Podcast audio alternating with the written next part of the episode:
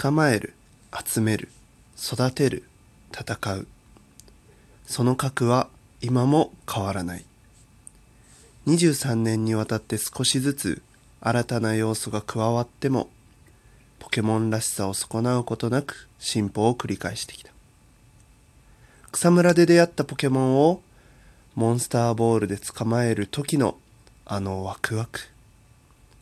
一生懸命育てたポケモンが進化する。